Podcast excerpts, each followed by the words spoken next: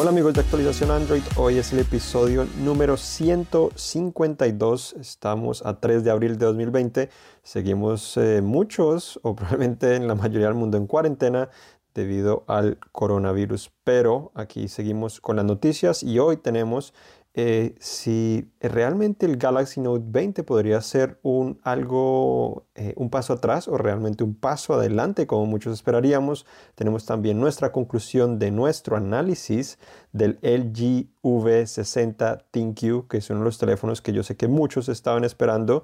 Además de esto tenemos nuevos celulares de Motorola, el lanzamiento de los OnePlus 8 y muchísimo más. Pero comenzamos hoy con el Note 20.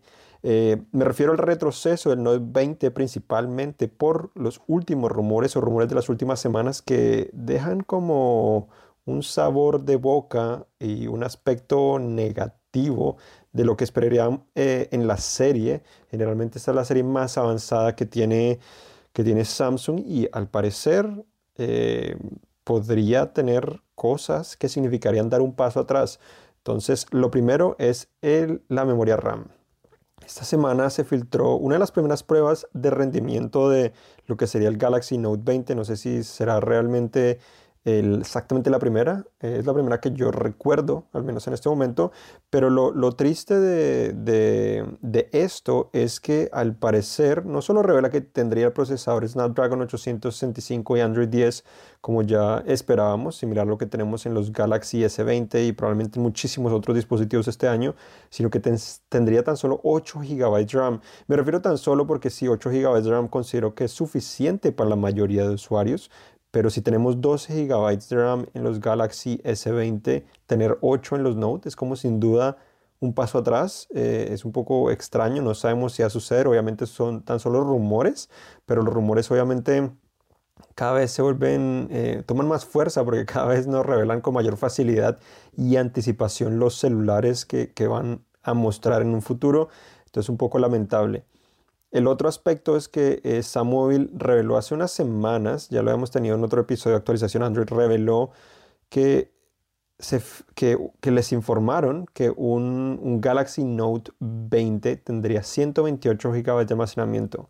128 también considero probablemente suficiente para la mayoría, es doble de lo que ofrecen los iPhone actualmente.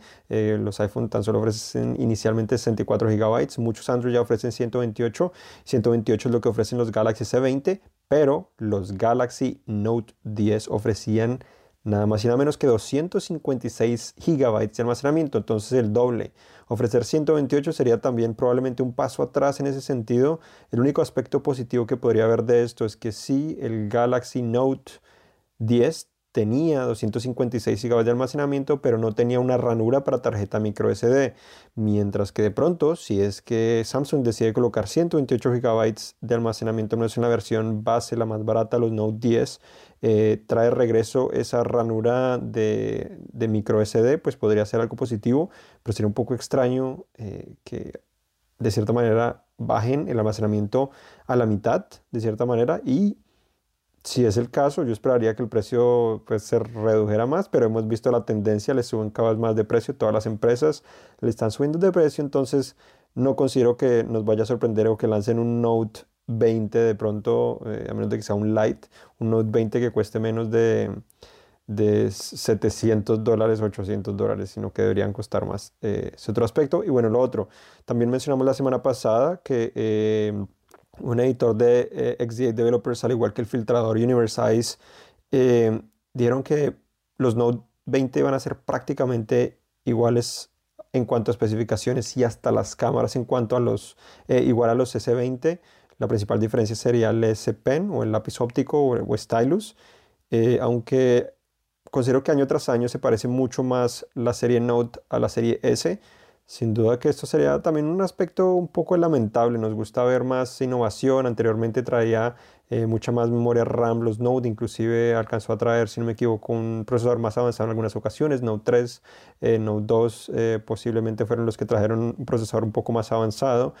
En esta ocasión Hemos visto que nos han traído el mismo procesador y las cámaras no han cambiado mucho, y si siguen haciendo esto, si son básicamente iguales, tan solo tienen el S Pen, yo creo que harían un poco más difícil realmente que nos atraigan. El desempeño debe ser muy parecido, pueden mejorar el software un poco para mejorar el desempeño, pero el desempeño debería ser muy parecido y debería ser difícil decir por qué comprar un Note en vez de un S. La única razón podría ser el S Pen.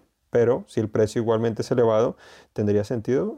No considero que la mayoría de usuarios utilicen realmente el S Pen en un Note, o que lo hayan hecho. Yo sé que gente sí lo utiliza, pero no considero que la mayoría lo haga. Si lo compran era porque era lo máximo que podría ofrecer Samsung. Entonces, si es así, bueno, sería un poco triste, pero bueno, esperaremos a ver qué es lo que tiene Samsung planeado para nosotros. Y lo otro es, teniendo en cuenta que van a ser en teoría muy parecidos a los S20.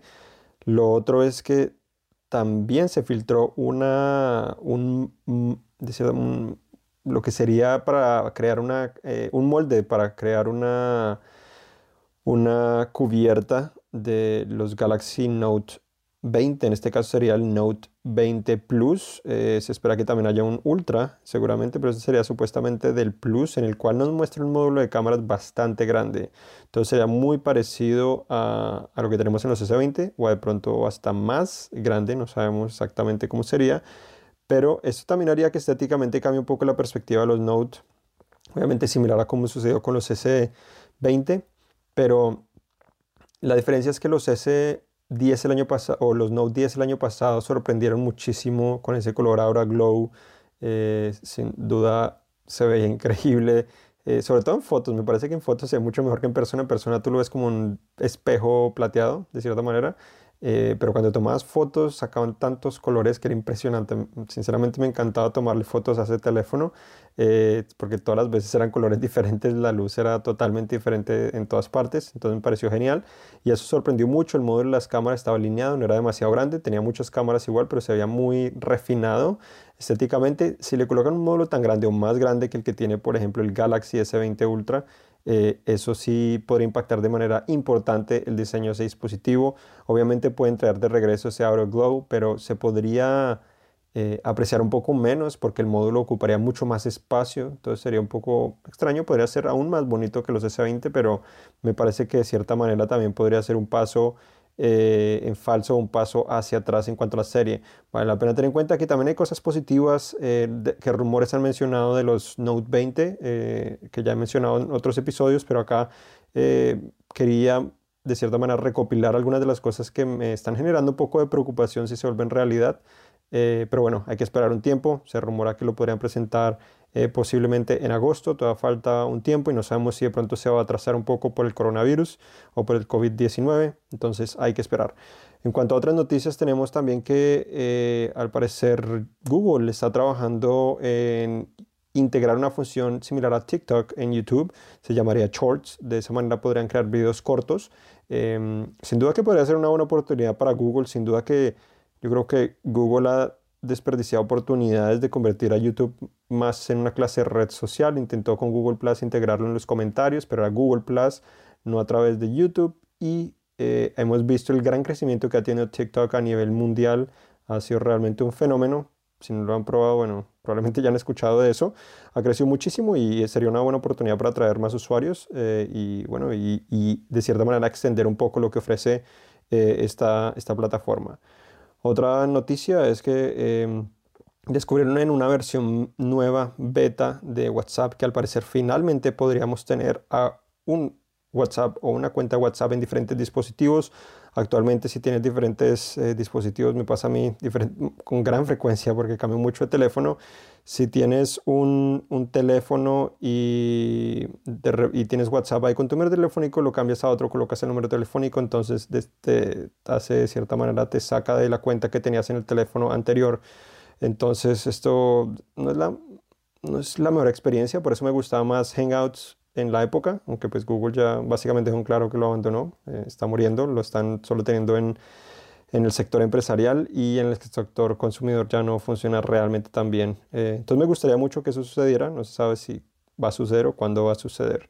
Otra noticia es que Samsung presentó unos audífonos, los AKG N400, que son los que esperábamos que de pronto iban a presentar con los S20. Tienen cancelación de ruido activo, lo cual le permite competir frente a frente con los AirPods Pro y también con los Sony WF-1000X Mark III. Entonces, sin duda sobresalientes, pero por el momento están disponibles solo en Corea del Sur.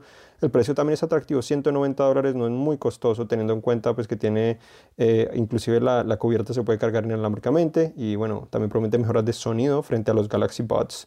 Y ahora sí hablamos de OnePlus. OnePlus anunció finalmente el evento, lo presentarían o presentarían los dispositivos el 14 de abril. Se espera el 8 y el 8 Pro, se ha rumorado del 8 Lite o Z de cierta manera. Y revelaron también o confirmaron algunas especificaciones como el procesador Snapdragon 865, pantalla 120 Hz, almacenamiento UFS 3.0, que significa que es sin duda muy rápido, es uno de los más rápidos que hay, conectividad 5G y también memoria RAM que promete ser, bueno, es una generación nueva que promete ser más rápida que la que tenía anteriormente. Se filtraron imágenes, ya hemos visto múltiples imágenes, ya hemos hablado al respecto. Novedades son colores más vibrantes, diferentes. Y también DisplayMate, que es una organización o una firma que se encarga de hacer análisis de pantallas, reveló que la pantalla de los OnePlus 8 son de las mejores que puedes encontrar en un dispositivo celular en la actualidad. No dio muchos detalles, me imagino que lo van a revelar el 14 porque imagino que tienen embargo que no pueden publicar hasta esa fecha, pero revelaron eso para, imagino, comenzar a emocionar un poco a las personas, como pues tienen un acuerdo con OnePlus seguramente para hacer eso, ya que tienen seguramente los dispositivos. Motorola también sigue presentando teléfonos, es impresionante Motorola, pero es difícil seguir en la pista. Motorola ha presentado muchísimos teléfonos gama media-baja que ya es difícil de saber cuál es cuál, pero presentó dos nuevos teléfonos, el Moto G8 Power Lite y el Moto E6S. Entonces, ¿se acuerdan? Hay muchos teléfonos ya G8, los Motorola One también hay muchísimos que presentaron recientemente, pero bueno, el Power Lite lo que tiene es una pantalla 6.5 pulgadas, 4 GB de RAM, 64 de almacenamiento, un procesador no necesariamente el mejor, un MediaTek P35. Lo más sobresaliente es que tiene una batería de 5000 mAh y su precio sería cercano a los $165, sería muy, muy atractivo. El otro dispositivo, el Moto E6S, tiene una pantalla 6.1 pulgadas, tiene 2 GB de RAM, un procesador aún más bajo, que sería un Helio P22, 32 GB de almacenamiento y una batería de 3000 mAh, entonces muy baja gama, y costaría cerca de $135. Y lo más lamentable de estos teléfonos es que ya sabemos que Google está probando Android 11 y estos teléfonos llegan con Android 9, entonces atrasados. La actualización pues estaría en el aire, son de gama baja, son los que menos actualizan. Si reciben una actualización, bueno, llegarían a 10, probablemente cuando el 11 esté disponible o cuando ya muchos tengan 11 a este paso. Pero sí, eso es lo que sabemos. En cuanto al LG V60 ThinQ o V60 ThinQ, finalizamos el análisis, ya tenemos un video en nuestro canal de YouTube, nuestro sitio web. La versión escrita no la he logrado finalizar por tiempo, pero espero terminarla muy pronto, dependiendo de cuando escuchen esto obviamente, pero igual visiten cines.com/diagonales. En general es un teléfono que vale la pena conocer, es muy bueno, es interesante, una buena alternativa a los Galaxy S20, pero se queda un poco corto en algunos aspectos. Lo bueno es que es un teléfono barato, pero relativamente barato, $799, más barato que cualquier S20. Es igual que el S20 en la actualidad, si el S20 sigue en oferta, porque ha estado en oferta $200 de descuento en las últimas semanas, como ya les mencioné en otros episodios de actualización Android, pero también sobresaliente una batería ejemplar. En nuestras pruebas de reproducción de video continuo logró 30 horas versus, digamos, el S20 Ultra, que tiene la misma capacidad de batería, 5000 mAh, logró 21 horas configurado en 60 Hz su pantalla. Entonces es una gran diferencia, sin duda que sobresaliente en ese aspecto, ofrece un buen desempeño, la pantalla secundaria pues ofrece gran utilidad. Tiene un conector de audífonos tradicional también con amplificador que mejora la calidad de sonido, y también me gustó mucho la doble bocina que tiene el dispositivo, ofrece buena calidad, y también tiene otras cosas de los S20 como son la resistencia al agua IP68, se puede cargar inalámbricamente y también puede grabar video 8K.